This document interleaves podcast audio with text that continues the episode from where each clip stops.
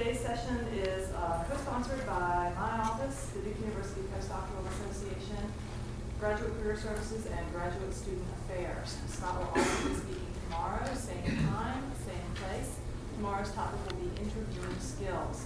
Um, and for a rundown of the rest of the events that we're having this semester, you can look on the online calendar at postdoc.duke.edu.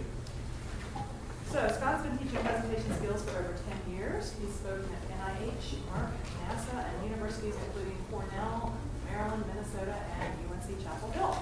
He co-authored the book Speaking About Science, which was published by Cambridge University Press in 2006 and is available, and it is available out in the lobby, so you may purchase it. And we'll burn- It will be end. Oh, it will be at the end, so, um, Scott, thank you very much for coming. Thank you for having me. Thank you, Virginia, as well, for setting this all up. Presentations, I think, are difficult no matter what. They're just plain hard. There's so many factors that go into making them clear for the audience, and enjoyable for you, or at least tolerable for you. Everything from how we feel about them personally, whether we have attached some self-esteem to the presentation, the knowledge base of the audience, audiovisual needs, time constraints. And I think all that is quadruply so for those of you who work in the sciences or the engineering uh, areas, some more technical departments.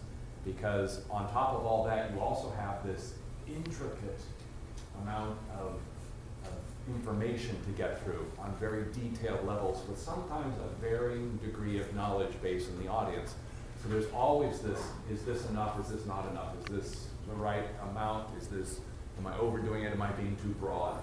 So on top of those other factors, we have another set of elements which are particularly difficult for scientists. I'm gonna use that term generally, by the way. If there are some non-scientists, but engineers or, or physicists or something, I kind of mean that as a more of a global term.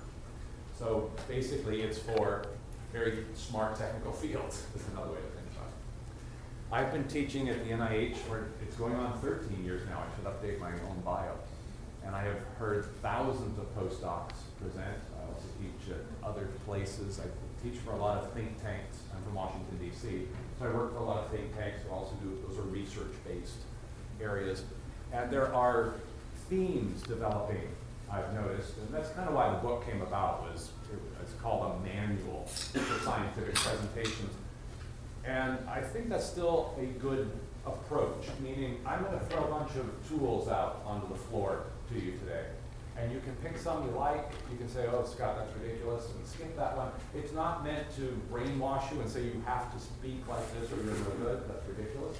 But I'm going to throw out about nine major ideas and say, well, you know, if you're having trouble in this area, or did you think about this?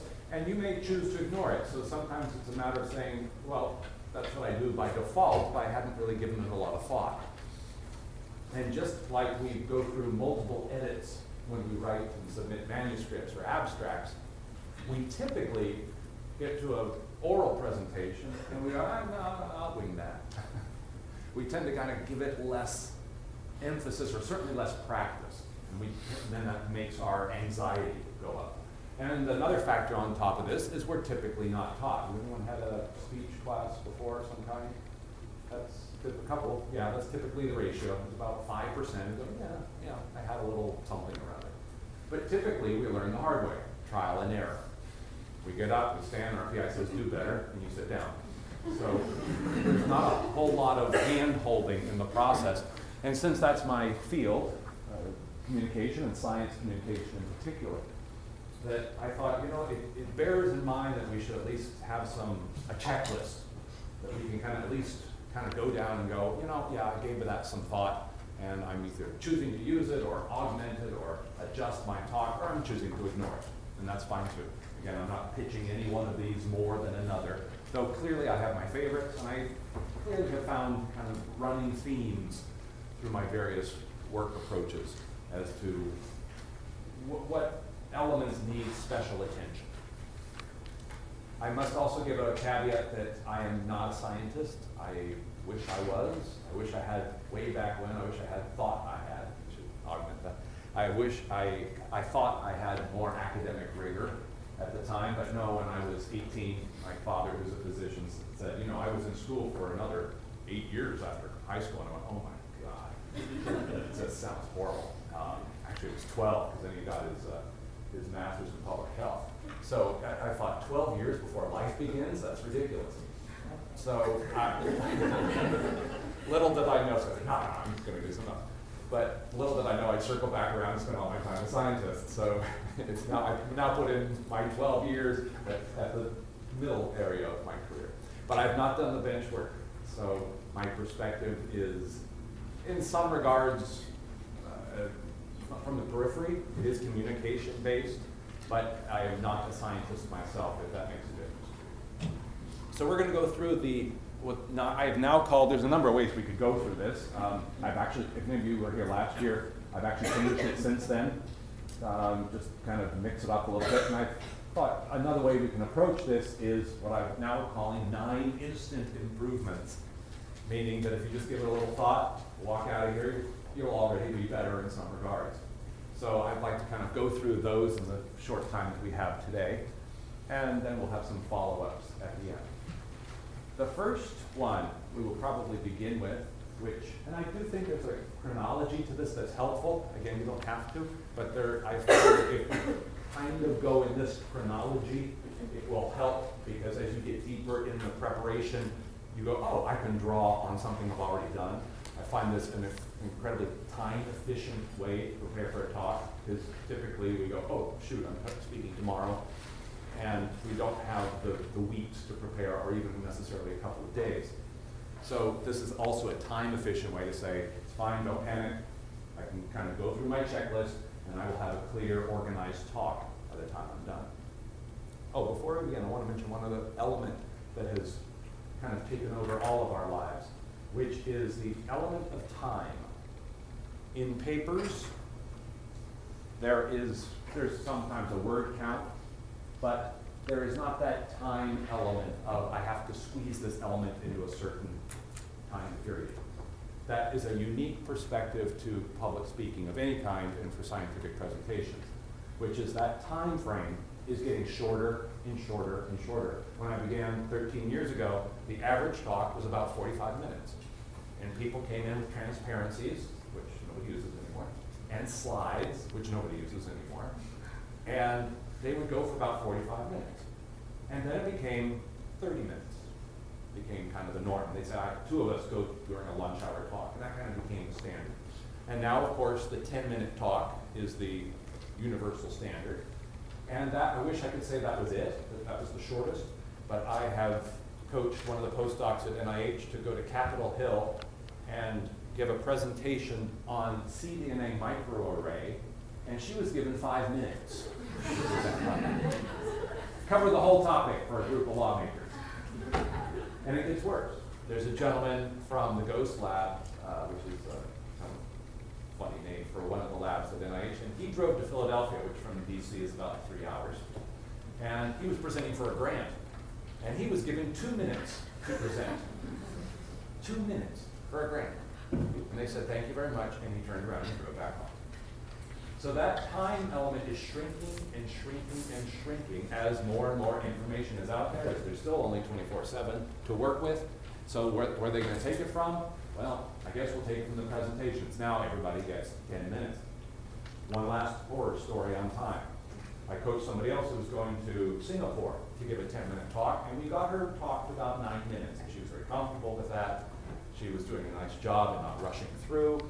And when she got to Singapore, not her, but the lady in front of her went ten minutes, went eleven minutes, and at twelve minutes, somebody came up on stage and ushered her. I kid you not. Took her right off, she wasn't even, she was mid-sentence, you go, twelve minutes, uh, forget it, you're out. So not only is it behoove us to be disciplined for our own state of mind, or our own sensibilities about uh, how, how effective we can be in a short amount of time. But we also don't want to go over. You know how you feel if an- a lecture goes, if I went to 11.05, 11.10 today, you go, oh my God, when is this ever going to end?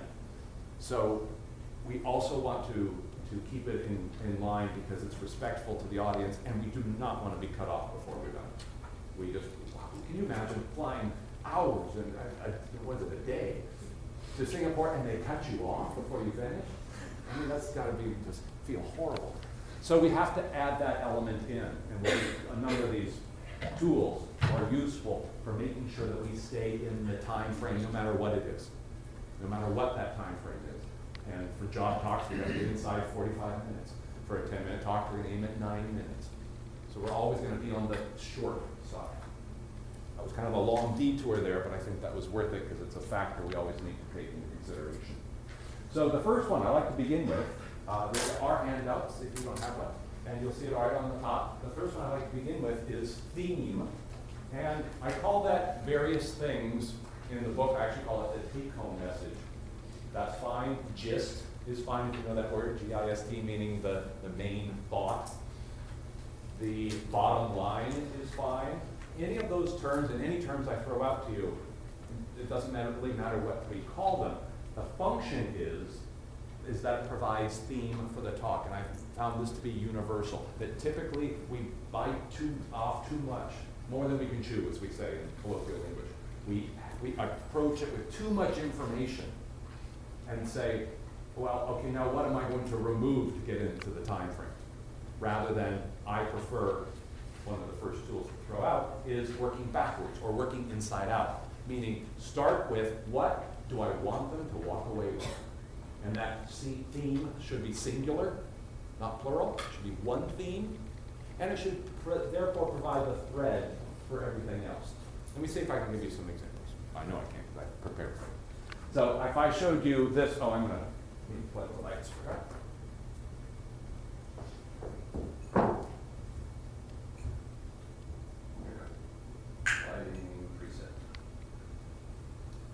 So you might think, oh, theme. Theme means maybe my favorite conclusion point or my favorite summary. And typically it's more effective if you think about what do those conclusion points mean collectively? What do they mean together? And this is a gentleman from the Human Genome Research Institute. And he said summary point number one, RNA interference coupled with microarray profiling are tools, to study genome-wide functions. GATA3 is essential, essential for estrogen response, and direct binding by GATA3 to the serpin A3 gene were his summary points.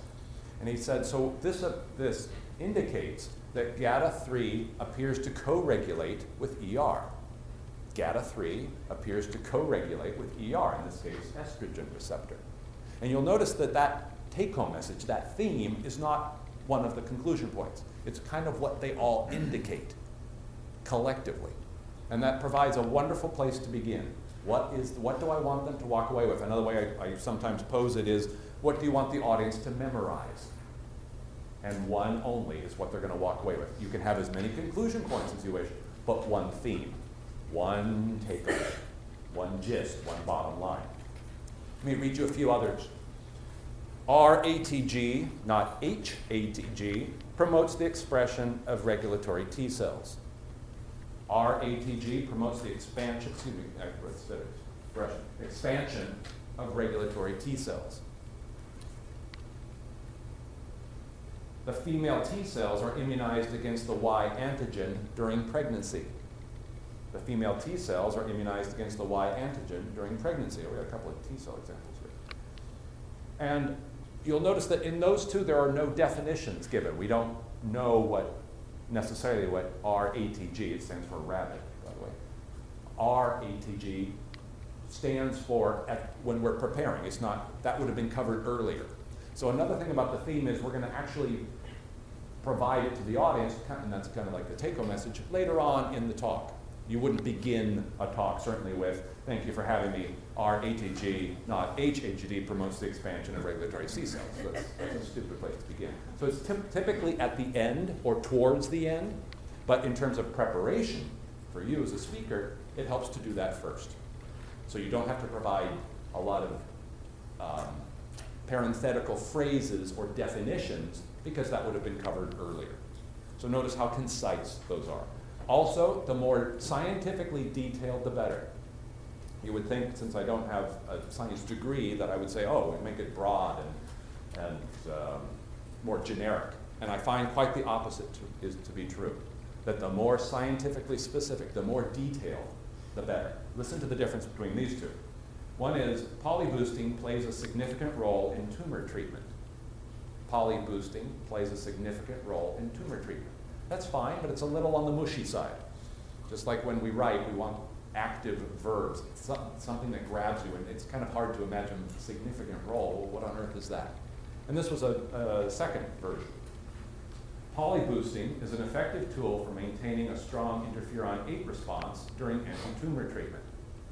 Polyboosting is an effective tool for maintaining a strong interferon 8 response during anti-tumor treatments, Certainly more specific, and to my mind, much more memorable. Rather than significant role, what on earth is that? But it affects, it maintains interferon 8 response that will, will, will stick with me a little bit better. So it's no way are we trying to dumb it down, we're just trying to make it focused. And that's what the theme provides. Let's see if I have, uh, oh, if some of you are clinicians, uh, here's one. Uh, classification schemes of conjoined twins, this was about Siamese twins, conjoined twins, are based on which areas of the body fuse and which internal organs are involved. Classification schemes for conjoined twin, twins are based on which area of the body's fused and which internal organs are involved. That involved, that talk involved a lot of case studies. And her theme was, well, how do you classify these when it comes time as clinicians? So that's what it provides. It's kind of a, it's like the first, uh, it's like the first sign in the freeway to say, okay, here, this is 85 north. This is where we're going. This is what I want you to walk away with. So that's the first thing I like to provide is for you to think about is what is the theme. As we're going today, if you'd start to jot down from your own work, think about a work in progress. If you were going to speak tomorrow or next week, what would your current take home message or current theme be? And start jotting that down, and with your permission, I'll pick on some of you later. So that would be the first step. The second would be what I call a number of things. I call it a main question. I call it what are you trying to answer for us today? I call it, uh, basically what that all boils down to is focus. What is the focus of the talk? And here the time constraint comes into play again. Because you may want to cover a great deal of information, but based on time, you have to trim it back. So where the theme might be consistent, the focus, meaning what are you going to answer? What is the, uh, what are the parameters of the talk?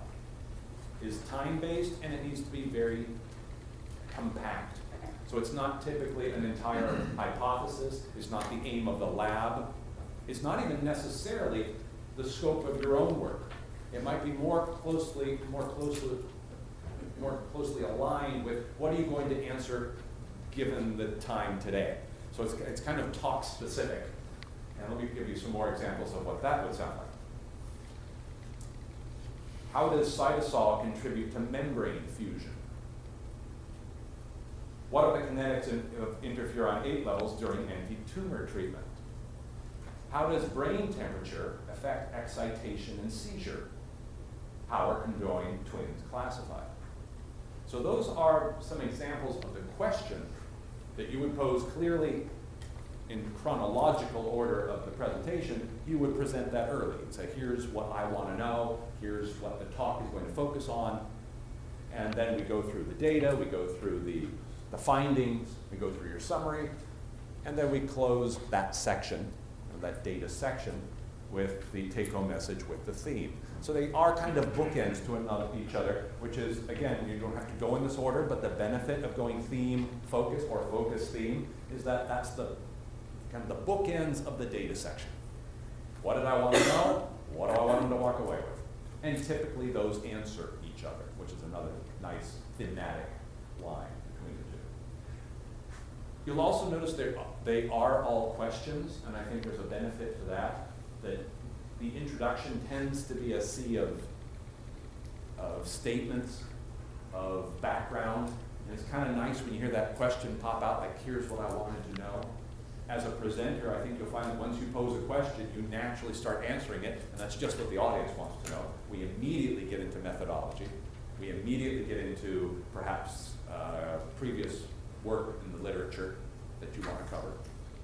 So it is, it's a kind of a logical beginning uh, early on in the presentation. I will also uh, suggest that it's a great way to get the question and answer period on track. This is kind of an underlying benefit of having a very clear focus.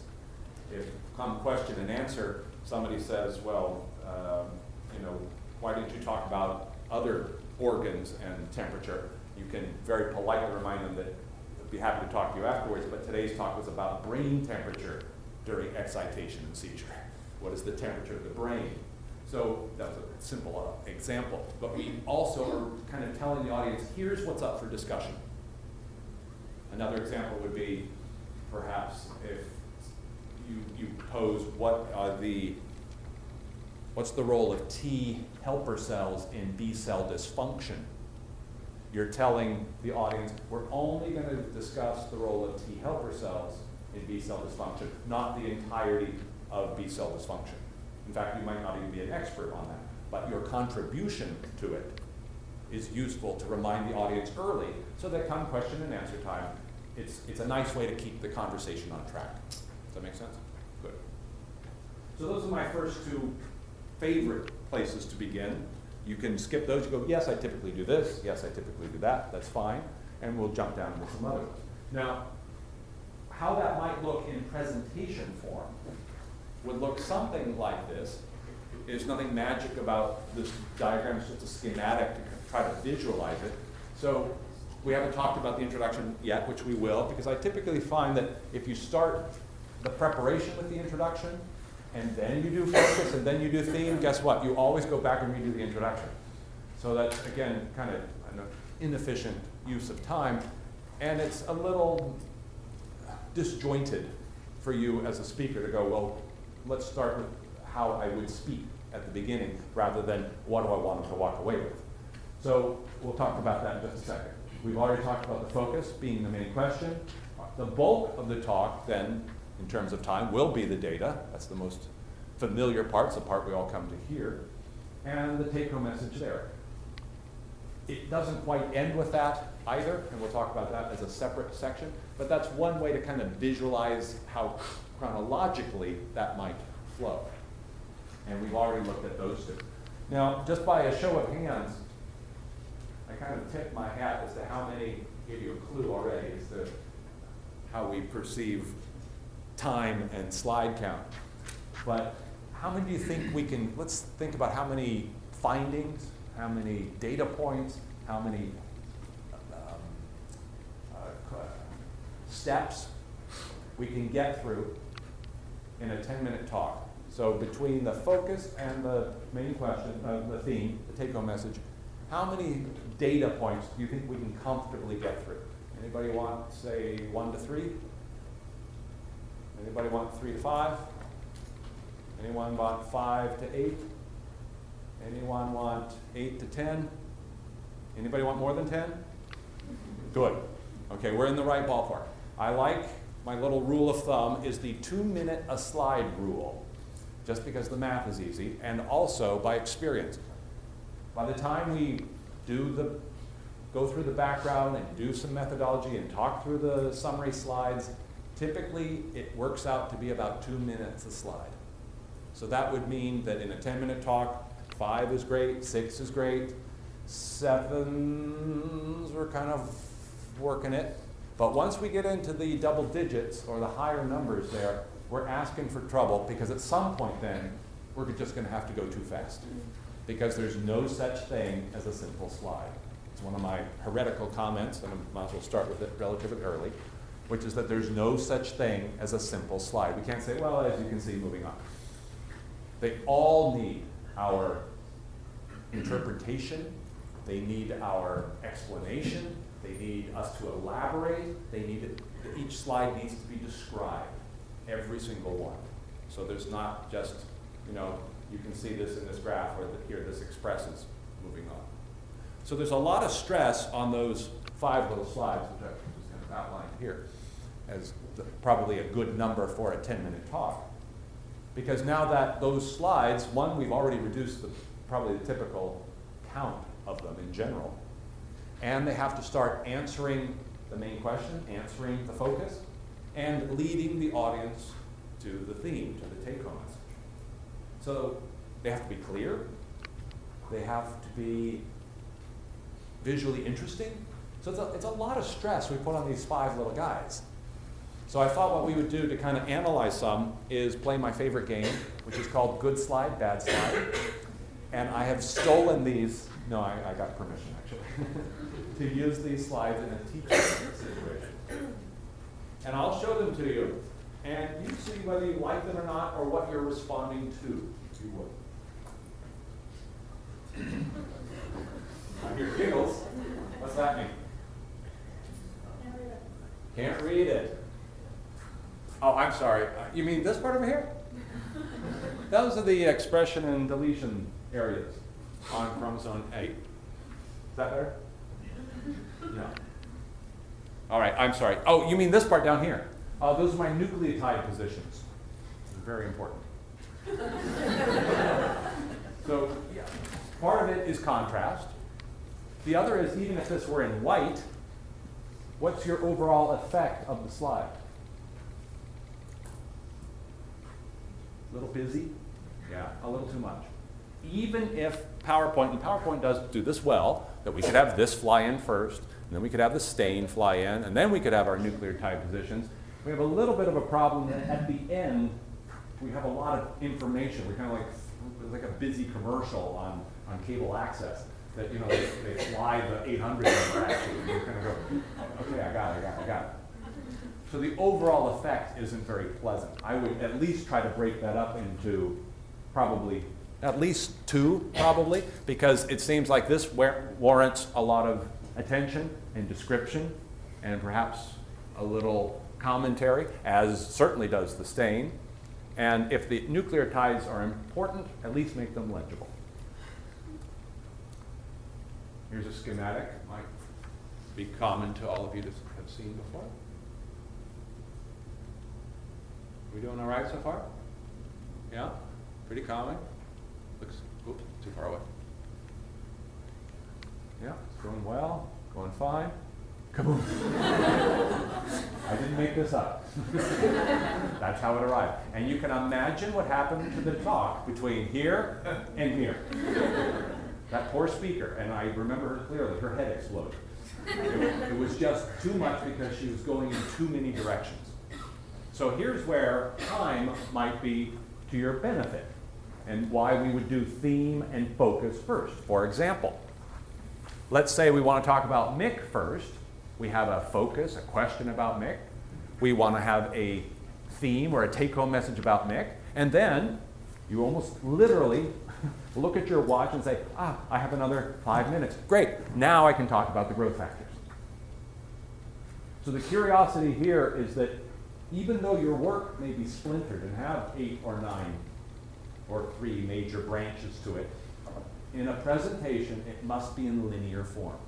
It, we must learn what you have learned in, com, in a compressed time frame in linear form. So even though it is all interconnected, and we all understand that, we get the complexity. What we don't get during a presentation is the focus, is let's talk about this first. Let's look at this pathway first, or this protein first, or this gene first. And then let's look at something else. Another way to think about it is uh, a lot of people say we have, let, let's look at the first half of the talk will be about structure, second half about mechanism or functionality. So that it's a little pedantic, probably. It might feel that way on, from your perspective as a speaker. The benefit for the audience, though, is that we get the, the, the sum of your knowledge in linear form in a compressed time frame. And that's actually why we go to a talk anyway. We want to know we want to know exactly what you went through, but can you shorten it up, please? Because I have some more talks to get to, and I have an expertise of my own. So we are asking that of speakers. I think that's worth keeping in mind the whole time we prepare and also when we present, which is what is the audience there for? And one reason we still fly to Singapore for a 10 minute talk and to attend them is that we're asking those speakers look, there's a ton of information out there. Can you please give me the highlights? Otherwise, I'll stay at home, I'll just read the articles on MedLife or something. But we go to a talk for the interaction, for the questions, and for the highlights. So when you are presenting, you, we must honor that, we must respect that perspective of the audience, which is they want to know just kind of the, the highlights and your thinking at your, at the time, not necessarily the whole scope of the work. So we're always giving them snapshots, we're always giving them highlights, which is slightly different from the scientific paper. And that we tend to kind of go into one area very detailed. A talk, on the other hand, are the highlights, the peaks and the graphs. So that's, I kind of went off again, but that's kind of the philosophy behind why a slide like this doesn't help us necessarily. It doesn't help you as a speaker, and it doesn't help the audience. Because we, we need to stay focused on certain areas in linear form before we proceed to another one. If that's so, and we have two focuses, great. Many people give job talks and they want to show their dissertation, their work at Duke, um, maybe some um, off-campus work. And those would then be three of those hourglass formats, three little talks, which would have a little focus, a little take-home message, focus, take-home message, focus, take-home message. So they, if they are, if you think of it more modularly, in modular form, that will help tremendously, rather than, okay, I want to talk about all my work in the lab. How's this one? Better contrast? Better contrast. Is it pretty?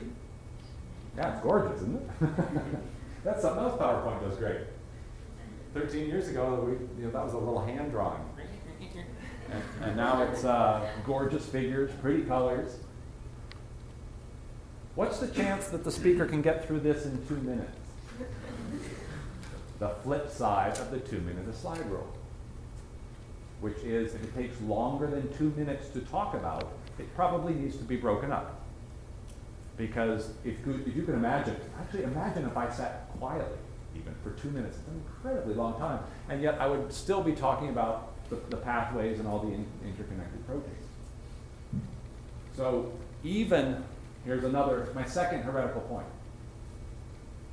If it doesn't pertain to the main question, to the focus of the talk, it doesn't belong on the slide. I know that's a little, that's kind of a tough swill, pill to swallow.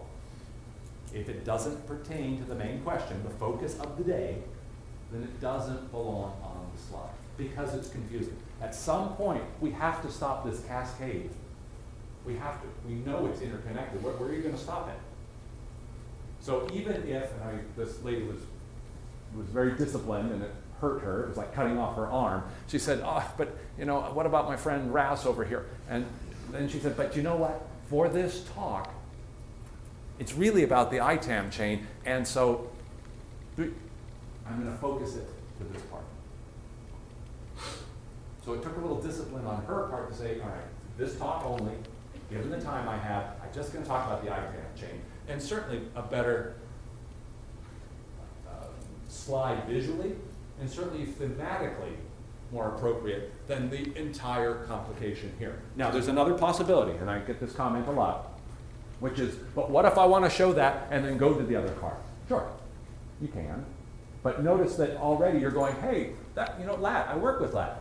And then suddenly you're, you're zipping it out of the picture. So it, you could, it's also two slides. I'm not sure that's how you would want to lead into it. But think about it as more, I think a better filter is the, if it helps answer the main question, great, fantastic, it belongs on the slide. If it's a little detour, it's a little on the boundaries of what you're focusing on today, leave it off the slide. I know, a little heretical. How's this one? First impressions? Simple? Yes. All right, I'll ask it to you this way. Is that what their domains look like? Are they square boxes with pretty colors? Of course not. But, watch this. Is that what these components look like? Of course not. So just because PowerPoint can do pretty things, one thing I like greatly about this one is saying it's not about the shapes and the colors, it's how to distinguish the N terminus and the C terminus. The, I'm sorry, the, the, the, the different terminus.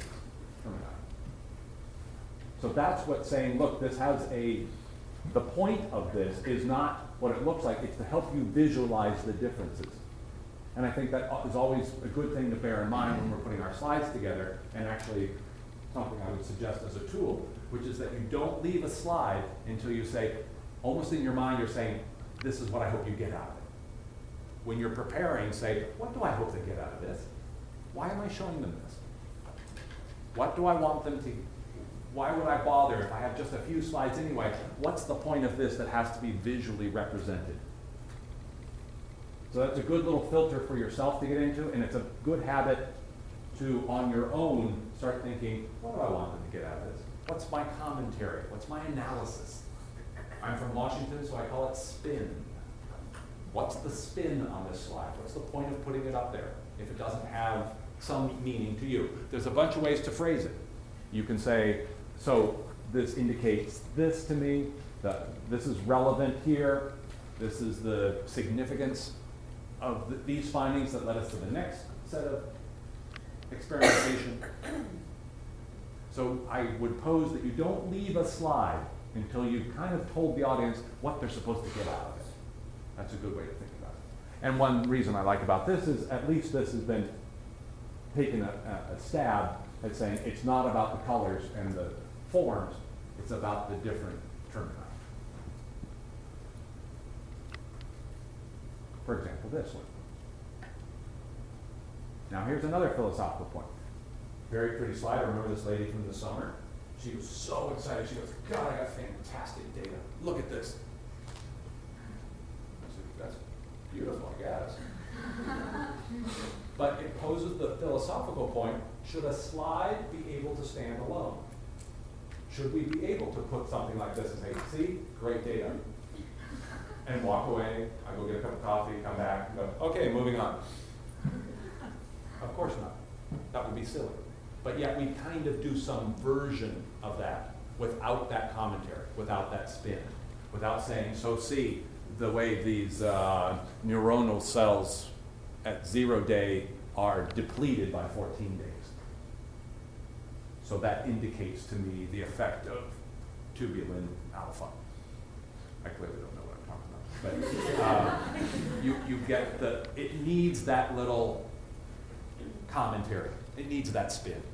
Every single slide. Because we cannot ask it to do it without you. And that goes true for posters as well, by the way. That we tend to say, oh, you know, it's up there, I'll put a bunch of words on it. Then I'll just, I'll be the narrator. Rather than, there's some nice visual images to help you along. Oh, I good, I heard one gasp or sigh. Clearly too much, right?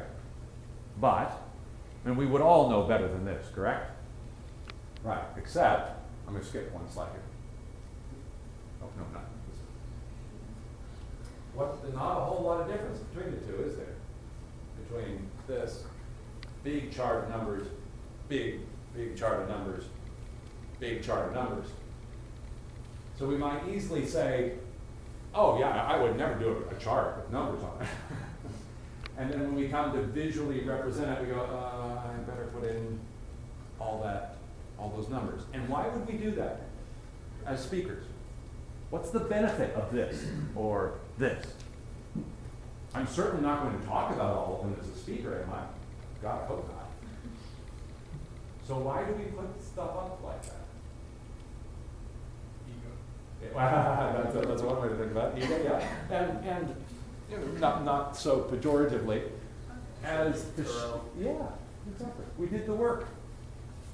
We said, see, I worked my tail off for this stuff. I know what I'm talking about. So I'm not necessarily trying to talk you out of charts.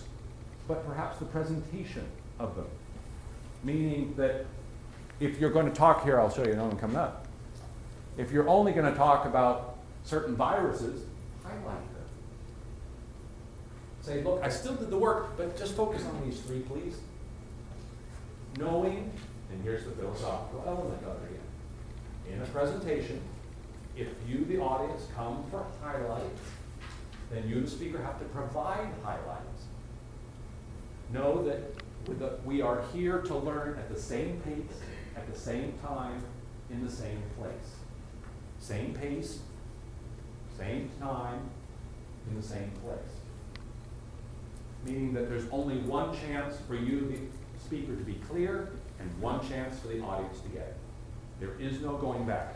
In a paper, that's kind of interesting, because in a paper, the, the rate of information flow is up to the reader. The reader can take a coffee break, the reader can say, what's figure one point one, where, where's that? And go back and look at it, squint at it, then go back to the text. They are controlling the rate of information flow.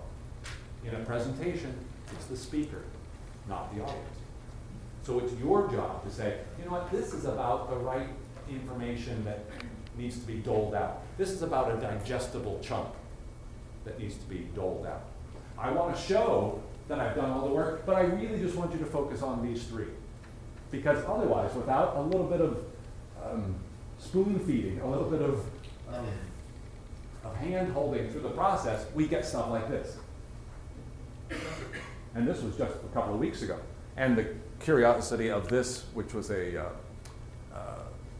a how a survey was put together, was only these parts were the relevant elements that she added, meaning these, the comorbidity scores and the depression scores. Those were the part of, that affected her main question, that affected her work. So in a way, sure, do we need all that? No. Did she want to say, I did the work? Okay, fine. Ego, as this gentleman. But I would, I wouldn't be that mean about it. But you might want to say, yes, I worked really hard. But at least get us to this point as quickly, as visually interesting, and as, as directly as possible. That's the benefit, because the audience is coming for highlights, because we have to learn together. If we get too complicated a slide, we're all gonna go in different places. We're all gonna jump to different areas. How's this one? That's, I see a few nodding heads. I agree with that. Not too bad. I do like that it's respectful. The, the is at least making an attempt to say, I wish I had control over this. I, I didn't, I could remove those, the ovals. But imagine it without the ovals. You go, so what are the important lanes there? And at least they're saying, look, look at these two here and these, and the non-acidic lipids lanes. So I find that at least a respectful approach to say, look here, look here, look here. I know it's busy, look here. Good. What's this one crying for? Color. It's one thing PowerPoint does well. Let's, let's put it to use rather than clip art from a paper. That's what this one tends to look like. I would also recommend that, particularly in a talk, that since there's one chance to be clear for you, the speaker, and one chance for the audience to get it, there is no going back, that the legend corresponds with how graphs terminate. In other words, it would be helpful to the, has the controlled match there, that we would switch this one around so that this mutant is above the other. So we kind of read, we're reading down the legend and down the survival rates. That just makes it a lot easier. And if those can, with colors correspond, it's even better. So that at a glance, we get it. It may also be helpful to, this is something else that PowerPoint does well, is that it can build in. You might want to show controls first, and then as each mutant survival changes, that we can look at those one at a time. Stay, so that we can stay together. Such as that. Wait, I've got some lousy color schemes in my examples. So you, you may not appreciate the, the big green bar up there at the top. And maybe that's too much black, but that is a more, see, the, the legend's not correct. Uh, What I'm suggesting would be correct. But it's certainly a- an, an attempt at making the graph a little clearer. I showed this one because he's put in the build quite nicely. I remember his, his talk also of a few weeks ago. And then he wanted to show all that together, which got a little complicated.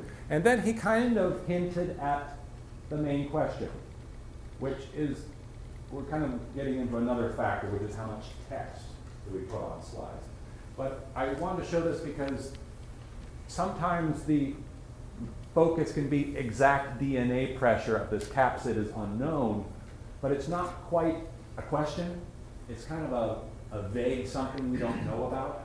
And I find that kind of a harder thing to fathom than what is the DNA pressure of sigma capsid at, under certain conditions. I, I forget what he- what he's doing that. But if we want to, if he actually puts it more in question form, that's a little clearer for us to say, what are you looking for, rather than unknown. That's a little on the vague side. So even the, the focus, the main question we want is detailed and specific as possible. Don't be afraid about boring people with details. Don't be afraid of boring people with details. The details is the good stuff. We love that stuff. We may need some context for it, but we want to get to your work, the stuff that you're really enthusiastic about. We want to get to that basically as quickly as possible. So the, the vague terms don't necessarily help us get there. I'm sorry, I forgot this was here. Jump. Same, same, same talk. There's, let's talk more about that text element. Very quickly, we can kind of grab the gist of some of the points on the left in text. But I asked the speaker, what's that little graph you have down on the bottom? It's, it's an interesting visualization. And you'll notice that that's basically the same elements that are covered here. And I said, could you, do you need that text? He said, no. I said, well then, is there a chance that, would you be reminded if it were in this form only? And I said, give it a try. So he did this, and he knew exactly what to say about it. So you may find this yourself, that we tend to put in text not necessarily for the audience. We tend to put it in for ourselves as cue cards, as to go, phew, now I'm never going to forget um, uh, CD 55, because I might forget. Even though I work with it all day long, what if I forgot? I, I understand that, because we go, I, because you know, as I mentioned at the very, very beginning, there's so much going on in the presentation that we say, please, God, don't let me forget stuff. so there is a tendency to do that. However, I would recommend there are other ways to remind yourself that are more relevant for the audience. And this one seemed to work quite well for him. So it wasn't the text that he was actually referring to. He wanted to kind of flow, uh, follow the flow of rituximab and how it functioned towards the target cell. And he could do that quite easily. So he had a visual cue to remind him, and then the audience got a better image of, of what he was talking about. It was certainly, I think, a better slide, I think we might all agree, than this one, which tends to be text heavy. Now, that might be a huge jump for you. You might say, oh, Scott, don't make me take all those words off. Don't make me do it like that. And that's fair enough. But at least then we should go back to bullet points, which are little reminders for you and not full sentences. Biggest clue in the world take the verbs out. As soon as we get into verbs, you're asking us to read. You're asking yourself to read. You're saying, this is now a sentence. So therefore, we read sentences and we get off on the wrong foot. There's a number of reasons for that. Let me see if I have my next slide after that. Oh, yeah. Meaning, is that the first one? Sorry, there. Meaning that if suddenly we have to start reading, what are you no longer doing to the speaker? Listen. Here's a great test. We can use this one even. When you go, I was watching the news last night, and they still have it. And on 9/11, CNN started what they call in the business the crawl, which is along the bottom, they have a sentence about something completely different. And test yourself tonight, or if you have a TV in your office. And they're all using it now, Fox, NBC, they even have ticket tape, uh, how your, poorly your stocks are doing. And sports scores they have on there now. And test yourself tonight and see if you can follow the text and listen to this presenter at the same time. It's impossible. At some point you go, and you pick one of them. And it's not necessarily what you prefer. Many, many studies have been done to people prefer it hearing information auditorily, or do they prefer to read it visually? And you can, you might choose one or the other for whatever reason. But it's not that, it's the dual stimuli that we cannot handle. So no one in the world can say, I'm reading this at the perfect pace, they're roll, they're scrolling it at exactly the same pace I read. Right. And I'm listening to the anchor person and I'm following them at the same time. At some time, point, your brain will go, let's just follow this one for a minute. It's kind of like reading the paper and listening to music. You can't hum the words to the tune and, and read the newspaper at the same time either. So it's not about which you prefer, it's that you're suddenly asking the audience to choose. And that's where we get into trouble. We're doing quite well. We're all together, we're at the same pace, same time, same place, we're learning, and then we put this up. And suddenly you're saying, all right, now, you're on your own. I'm either gonna read it to you. A number of new leukodystrophy syndromes have recently been described, and I'm like, ridiculous, that's incredibly boring. Or, I hope that we read at the same pace. Go. That's not very effective either. So I would also pose for these, take out those full sentences, make those bullet points. You're gonna know what to say. You are gonna know what to say. This is your work. It's going to trigger some comment from you. And that can be isolated and go back to bullet points and not what I've now dubbed bullet sentences. Meaning, I know, I'll write a sentence, put a dot next to it, it becomes a bullet point. No, no, no. Go back to taking as few words as possible, because remember, it's for you. It's not for the audience. It's their triggers for you. So whatever that, the least amount of trigger you need, go with that. Because otherwise, the other curiosity is that we don't speak like this. We don't say, here, we describe a new dysmyelinating leukodystrophy. We, we don't talk like that. We don't talk in, was there a nevertheless on, yeah, nevertheless. We typically don't speak like that. It's how we write. But we're, we typically don't speak like that. So I would kind of wean you away from heavy text slides. And another curiosity, let me see if I have one more example. Those of you who are native English speakers, glance at this a little bit. And those of you who are non-native English speakers, as we discussed yesterday in a different seminar, we are very strict about how the English language is written. Incredibly strict. And there are, there's very little room for movement in our acceptance about it. If we speak the English language, we're much more forgiving. If you speak it, we're much more forgiving. So in a way, you're saying, instead of judging me by the more flexible rules of the spoken language, if you put up a lot of text-heavy slides, you're saying, actually, why don't you judge me by a far more strict and rigid criteria, which is how it's written. Any native English speakers catch something up here yet? Typos. typos. We are rigid about typos. So much so that we'll look at this and go, changes, I can't listen to this talk. it's not really fair, I'm not being literal, but we do look at that and go, ugh, didn't you, didn't you run spell check or anything?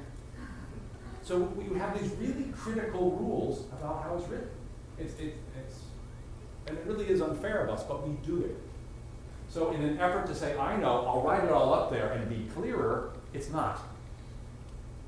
Because we're kind of saying, oh, we're gonna judge this as a paper. Oh, as a paper, well then. And then the, the whole criteria changes.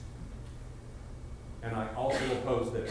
Every single one of us, no matter of our ability and our fluency in English, every single one of us speak better than we read. We speak better than we read. And particularly in a public speaking situation, we all would rather listen than read. So I would pose to you that for those myriad of reasons, we need to start weaning away from the text. Weaning away as much as possible. First clue, take those verbs out. Go back to bullet points. Make them, if you need them as reminders, give them little reminders for yourself. But not necessarily the full text. Another possibility, I love this one, is that we can think of more creative visual ways to go through our summaries or our conclusion points, which is typically a very text-heavy area. So just because we go, okay, less text, except in the summary, there I'm gonna put everything out. But instead, think, well, how can I visually represent that? Think about it this way. The summary should be a review, a review of stuff that's already been covered, not new information. I swear, I don't know why, but, uh, well, I do know why. But whenever I get to something like this, and somebody put, goes through a, a summary this thick, it seems to me that one of those points was not covered in the talk. And it's only because we kind of get to this list, we go, is that, did we really cover that? I kind of forgot that part. Because it's, it's now spelled out in different language, it's not as visually representative. And at least what I like about this one is, uh, our friend the lefty mutant, um, is it's reminding us visually of the ligands, splicing area, and then the phenotypes. So that's kind of a nice option, is that I want to pose that you don't have to put summaries in full text words. There's not a rule out there that says all scientific talks have to end with full, exhaustive lists of conclusion points. There are other ways to remind the audience what you've covered. And I'm particularly fond of the more visual ones. Go, oh, yeah, I remember that. I remember that, that was slide two. Whatever. Now, our friend who um, went to Philadelphia, and he was given two minutes to talk. You can imagine how many slides he took with it. One. And I thought, you know, I, I feel for that gentleman, but there's a wonderful exercise there, which is, and I, and I have dubbed it now in honor because he went for a grant. I've dubbed it the money slide. And I said, you know, there's a, there's a, that's really a wonderful kind of a uh, motif that we should all know what the money slide is, no matter how many we have. And I would pose that as the best place to begin our, our audiovisual support process, which is what is the single most important image in your slide deck? And I would start with that. So in terms of our working backwards, I would say, what's that theme? What's my focus? Step three, I would say, what's my money slide? What's the one I hope that they get above all others? What's the one if they're taking a nap that they wake up for? What's the one if I have to drive to Philadelphia for a grant? What am I gonna take? No matter how many you eventually have, even if you have twenty-seven slides in your deck, you should still have one money slide. This provides a number of functions. One, we will then build towards it in terms of our storytelling. We will also give it an enormous amount of time and description because it's our money slide. You will naturally say, I love this one, if not in verbs, at least in, in energy and enthusiasm. And then where it's placed doesn't really matter. It could be early, and then you do justifications or confirmational studies, that's fine. It could be towards the end and you are building up to it. It could be in the middle. Where position is doesn't matter. It could be slide number one, 13, 17, 27. Or in our 10 minute slide model, it can be any of those five or six positions. But having one will help your delivery, it will help the audience get it. It typically leads very nicely into the theme and the take home message. And it's a better way to start our slide count. It's so much easier to add to than to subtract from.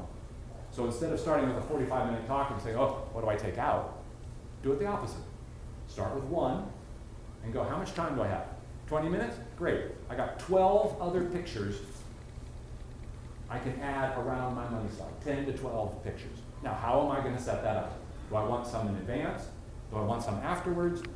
And then you have much more flexibility, back to that modular element, you're kind of just moving it around a little bit. I think that's gonna help you in your delivery, and then something curious happened. Once I started to give it as an exercise, people started to cheat. They said, oh, money slide, huh? And they would bring in stuff like this. And that's, yes, that's one slide, but it's a very complicated, mushy slide. It's basically trying to compare four things when the maximum should be about two. So we want to make that, if it's going to be your money slide, give it its own screen time. Here's another example. Meaning, she came in with this one as her money slide, now that's cheating again. That's three money slides. And I pinned her to the ground. I said, which one is more important?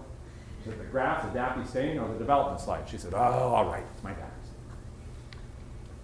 Much more visually interesting, much easier for her to describe, more scientifically relevant, because this is the good stuff.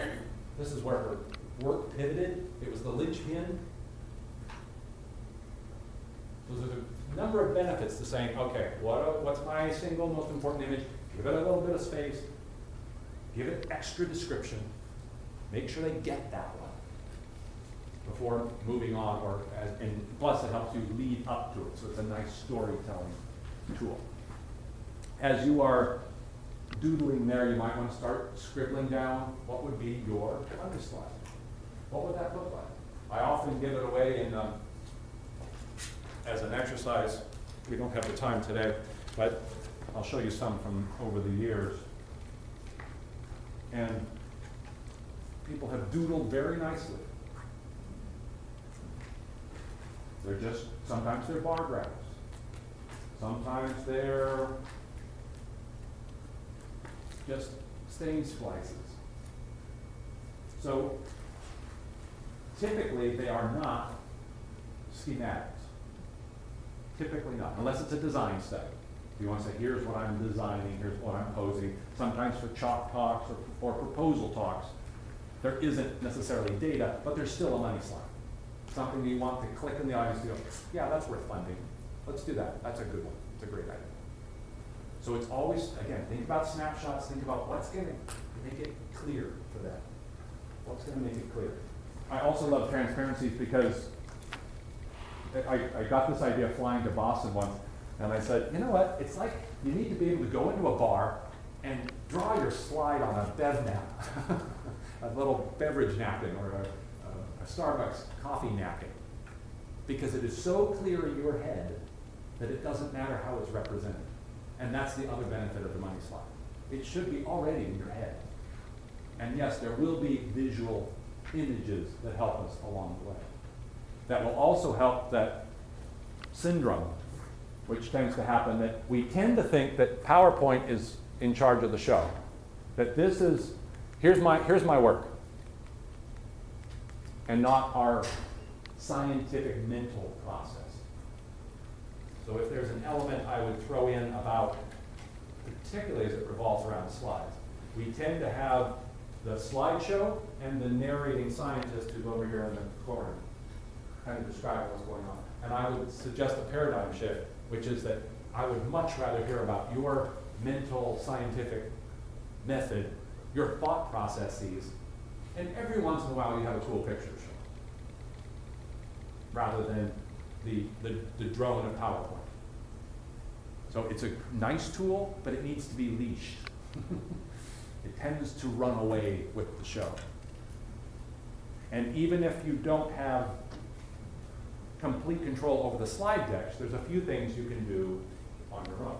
And I'm gonna present that right now. We're not gonna talk about a lot of delivery issues today, but there is one I would like to point out, because I think that's, if I never see you again for the rest of your life, that there's one I want you to kind of just really consider and really filter through and see what the benefits might be. I'm now going to impersonate two speakers. All right? And then I will ask you a question when we're done. Make sure I'm on the right slide. Yeah, all right. Here's speaker number one. Here's our false positive rates between our FGA, our future, feature generated algorithm is in red plotted against Gene Splicer in blue. And you can see a shift here in the sensitivity. That came to be about ten percent in false positive rates, and we were particularly thrilled with that result. That was very significant to us. It meant we were doing quite well with our, our FGA. Okay, that was speaker number one. Here's speaker number two. Next, I want to show you the false positive rates, where we've plotted our feature-generated algorithm against Gene Splicer. FGA is in red, the Gene Splicer is in blue, and notice a shift here in sensitivity. That equated to about ten percent, and we were particularly thrilled with that result. That was a significant change in false positive rates for us, so we were pleased with FGA.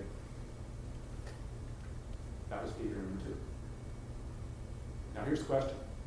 Which speaker appeared to know their material and their science better? Speaker number one? Couple. Speaker number two? Speaker number one, one more time? About three, four? Little band of people. Speaker number two? Okay. Clearly majority of number two. What did speaker number two do? I tried to use the same words.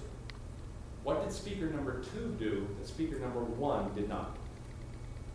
And apparently to at least the majority of people, to good effect. Limited the focus, I'm sorry?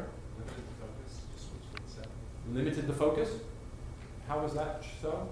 Well, so, and then instead of showing the slide while you're talking about it, talk about it a little bit and then show what's specifically. True. Good, good, yes, exactly. One tech, and that's probably the biggest technique of that, which is a little bit of what I call preview. A little bit of preview, meaning let the audience know that you know what's coming next. It doesn't need to be as much as I did, by the way. It could be a simple matter of, next we look at false positive rates. So I'm not suggesting you kind of go on a monologue for twenty minutes. But it is helpful to, let- for the, to signal to the audience that even if the power goes out, and how many times does that happen? Unbelievable, unbelievable in this day and age, that projectors blow, or bulbs go, or PowerPoint goes out, and we go, oh my God, I can't talk. And, and I would feel the same way. How could I get through good slide, bad slide the power out? So I also have that phobia.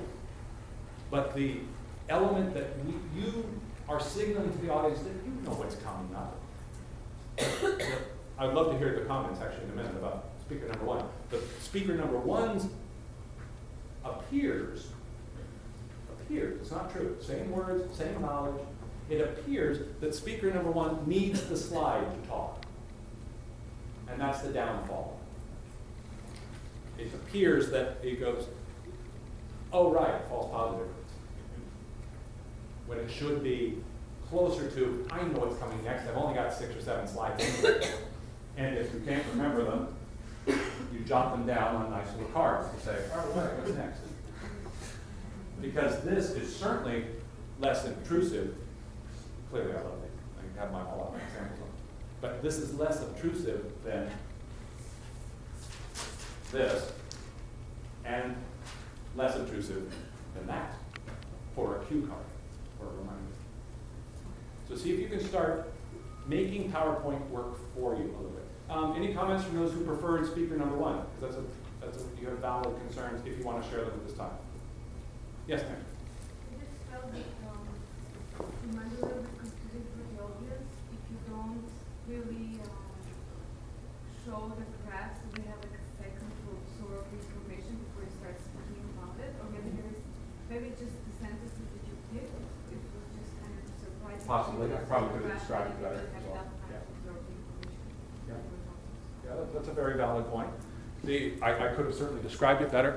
The curiosity, and that, perhaps to me, the issue inside the question is, when you, let me ask, I don't know if this will still work because you've seen it. Um, Let's try. When I put this graph up, typically, where do you look? Where do you typically look? The lines? I heard lines, any other comments? The legend? Oh, that's interesting, the title. And there's part of the problem is we, nobody quite agrees on where to look. So, one benefit of this would be to say, I want you to pay attention to certain areas. The other curiosity is that none of you mentioned the XY axes. And typically when we say, well, we want people to get their bearings on the slide, we want them to look there and say, you, you see what I'm plotting here? I'm plotting false positive rates and sensitivity. But yet nobody mentioned that as where they looked, was the actual XY axis. So it's a curiosity of where, where do we want them to look? Another option is that we kind of do it in stages, which I'm completely fond of, which, oh, I don't have access to I'll change it next time. But that perhaps this, the graph itself, is gone. And we just see false positive rate. That will remind you, oh, you know what, I want to talk a little bit about this. Because typically, we are trained like monkeys that when we see a variance in data, we go, hey, what's this? Or the bar graph um, here, the wild type in our mutants. We go, hey, hey, hey, discrepancy. What's up with that?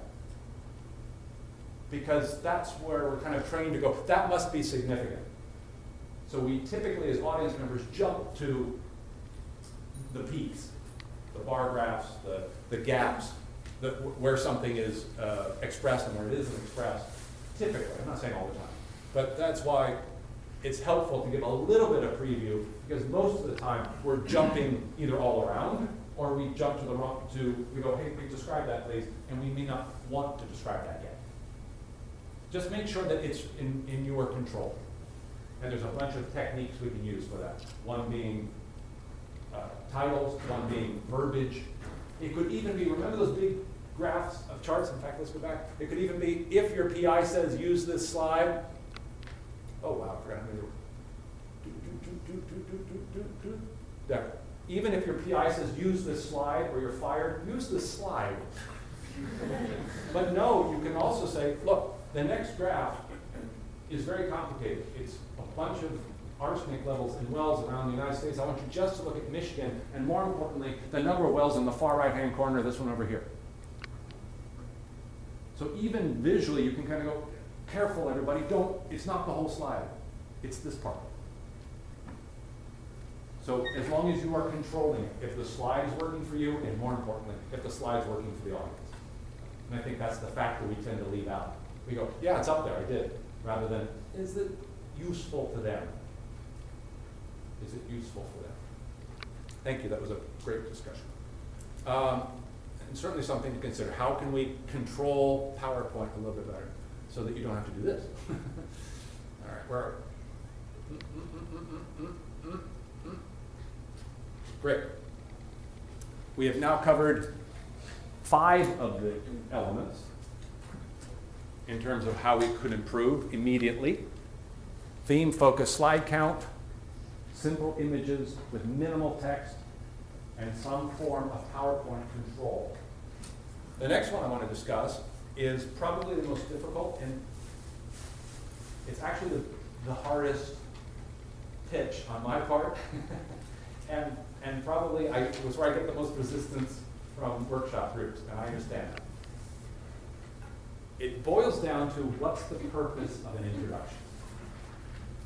An introduction typically goes like this. Whoops, where's that? like this. It typically goes, thank you for having me. I'd like to discuss cancer, more specifically lung cancer. There are 174,400 new cases in 2006, 81,770 are women. You kind of get the idea of this, right? So there's one option that we start with statistics. Watch what this one does, by the way.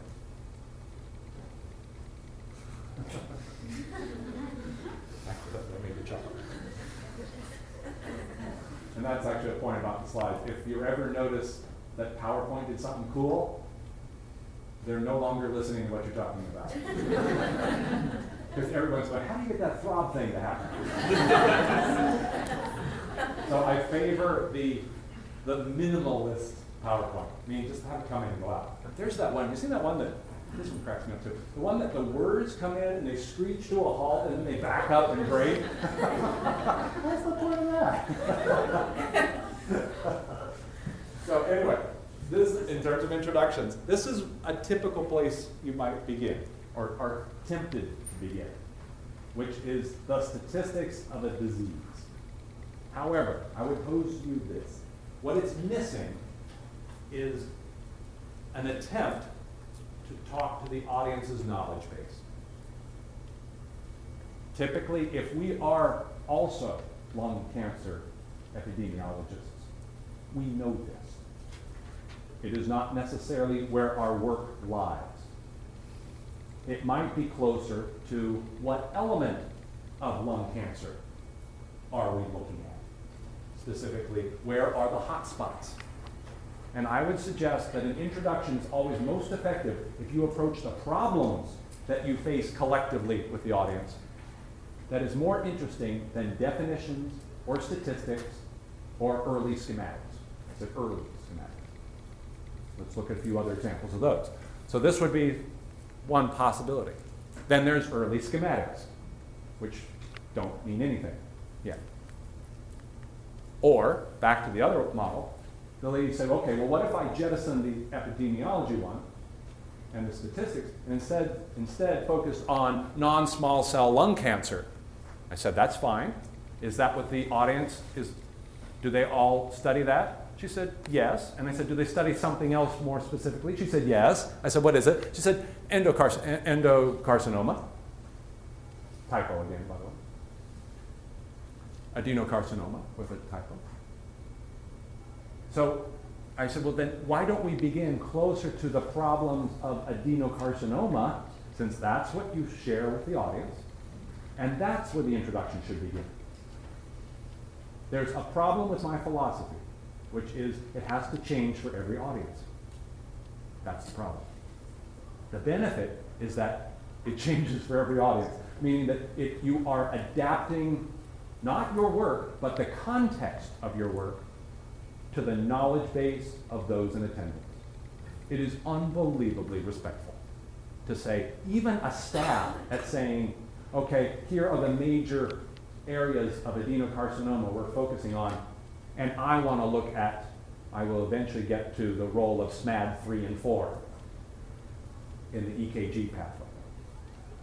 So that is certainly more respectful to a group of, uh, of, of uh, adenocarcinoma experts than to say, you know, there's a whole lot of people that die of it, and a lot of them are women, and some are non smokers, because it's not the knowledge base. If you go to Capitol Hill, what a fantastic place to start. The knowledge base m- might be much closer to statistical uh, information and a broader scope. The problem is, though, you're right. Every time you talk, you talk to your lab, it's one knowledge base. You talk to outside the lab within the department, uh, it's a broader knowledge base. You leave campus and talk for a job talk, and it's a different knowledge base again. But I think it's that effort is well worth the time to say, what do we collectively, what are we collectively working on? I call it common ground just as a catchphrase, but I mean that as what are we collectively working on, of which I am going to provide a contribution today. You don't have to re- remember this, it wasn't my take on this. But at the very beginning, I posed the problems of scientific presentations. So at least, hopefully, part of you said, yeah, I'll stick around. This affects my work. I too have problems with scientific presentations. Let's hear what Scott's contribution is. Can I solve the issues of scientific presentations today? Impossible. Impossible. I can't even do it, and I'm an expert for 13 years and written a book, and I teach every day. I still don't have all the answers. So I address it to you as we're collectively working on this. You throw in your opinions and expertise. I'll throw in my opinions and expertise, and we collectively get a little smarter. Sometimes I think of it as, uh, I left my prop up here. Sometimes I think a good introduction should be like a Rubik's Cube. Remember these things? It's kind of like saying, okay, here's the Rubik's Cube of adenocarcinoma. But today, you may be working on yellow, you may be working on white, green. Today, I'm just gonna discuss how blue lines up on one side. So that's- another visual way of saying, how can you focus, make your work relevant to the work of the audience? Ooh, that was good. I'll say again. I'm gonna say it right.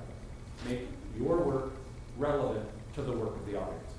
And that does take a little more mental discipline than saying, well, here's the slide I usually start with. It doesn't mean the slide is wrong, it does mean make sure you're angling it for what they're working on on a daily basis. Let's look at, sorry, at the time. Okay, let's look at um, a little template I put together. These are also printed in your handouts on the back side. This is flawed, major caveat, this is flawed, it is not perfect. It is an attempt to say that a good introduction, in my opinion, should be about the concepts, not about the details or about the schematics or the drawings or the background. In other words, the background should be conceptual. And I think a more accurate and respectful introduction then, therefore, addresses what's bugging. Let's say, let's say you're gonna talk to your lab, and you said, here's the issues we face in the lab. Here's my candidate. And the critical, critical, most important question you can answer in an introduction is, why is your candidate logical? Why is your solution logical? Why does that make the most sense to you? And then the focus being, what do you specifically need to know to further the hypothesis of your candidate? A little awkwardly phrased. But why would your, why, what do you specifically need to know to prove that the candidate is a good solution? So to me, over the years, boiled down, a good introduction boils down to the answer to these four questions when you talk to a lab. And I think that's worth pondering a little bit. Say, am I approaching their knowledge base typically through the problem? That's a better connection than definition or statistics. What's a, what's a good solution or solutions, plural? Why? Why are you posing that? And then, if that's all logical, what do you need to know to promote that idea? What do you specifically need to know? And then, once I know that you are interested in the variant on domain four, variant uh, 230G, let me back up one.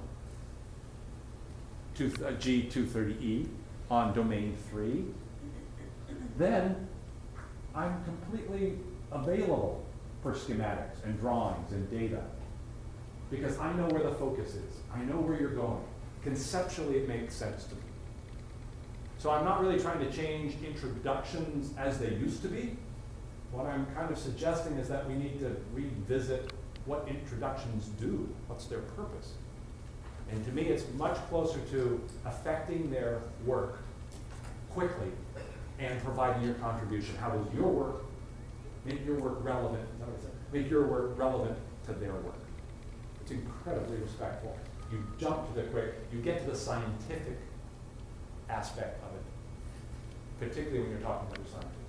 If you talk to a broader group, sure, you gotta back up a little bit. And that's why I have two templates on the, on your worksheet there.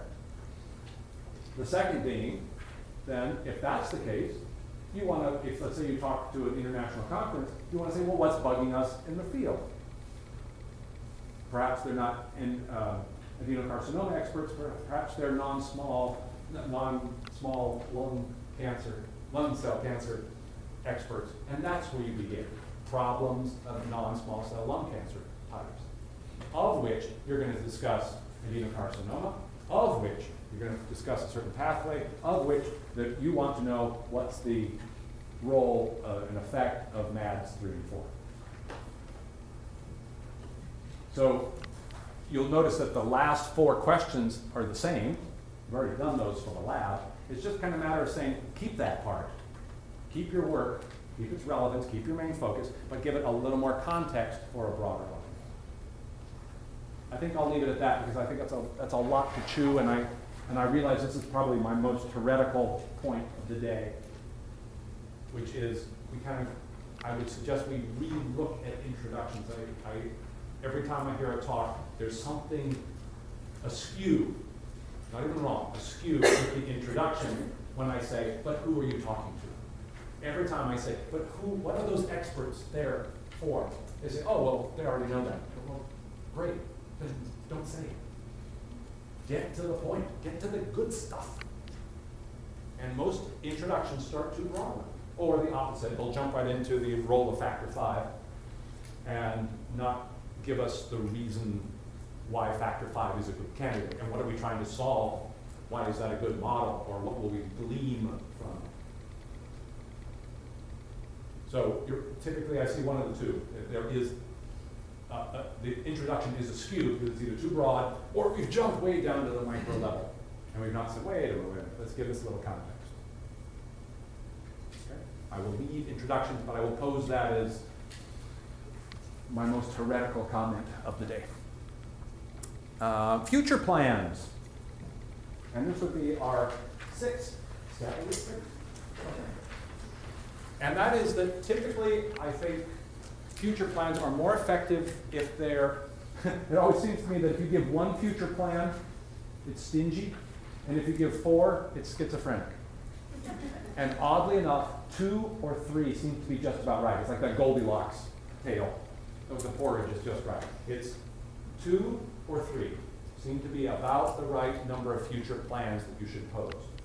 That would be in what I call, if you remember that pyramid uh, hourglass format, that, that's what I call the resolution section, meaning that we don't want to get to a talk and say, uh, insect salivary proteins protects against parasite transmission. Thank you for having me.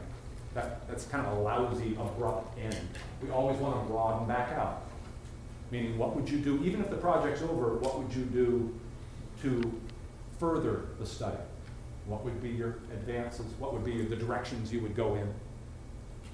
And typically, two or three is about right. I would recommend, and this goes right into our next toolbox, is that we know how to end. I can't tell, me, tell you how many talks get to the end of a talk, and then we say, so well, uh, strains lacking UGA 35 DOL 81 are sensitive to iron, while strains lacking UJ3 are not. Um, I guess I want to end. Are there questions? And the talk go.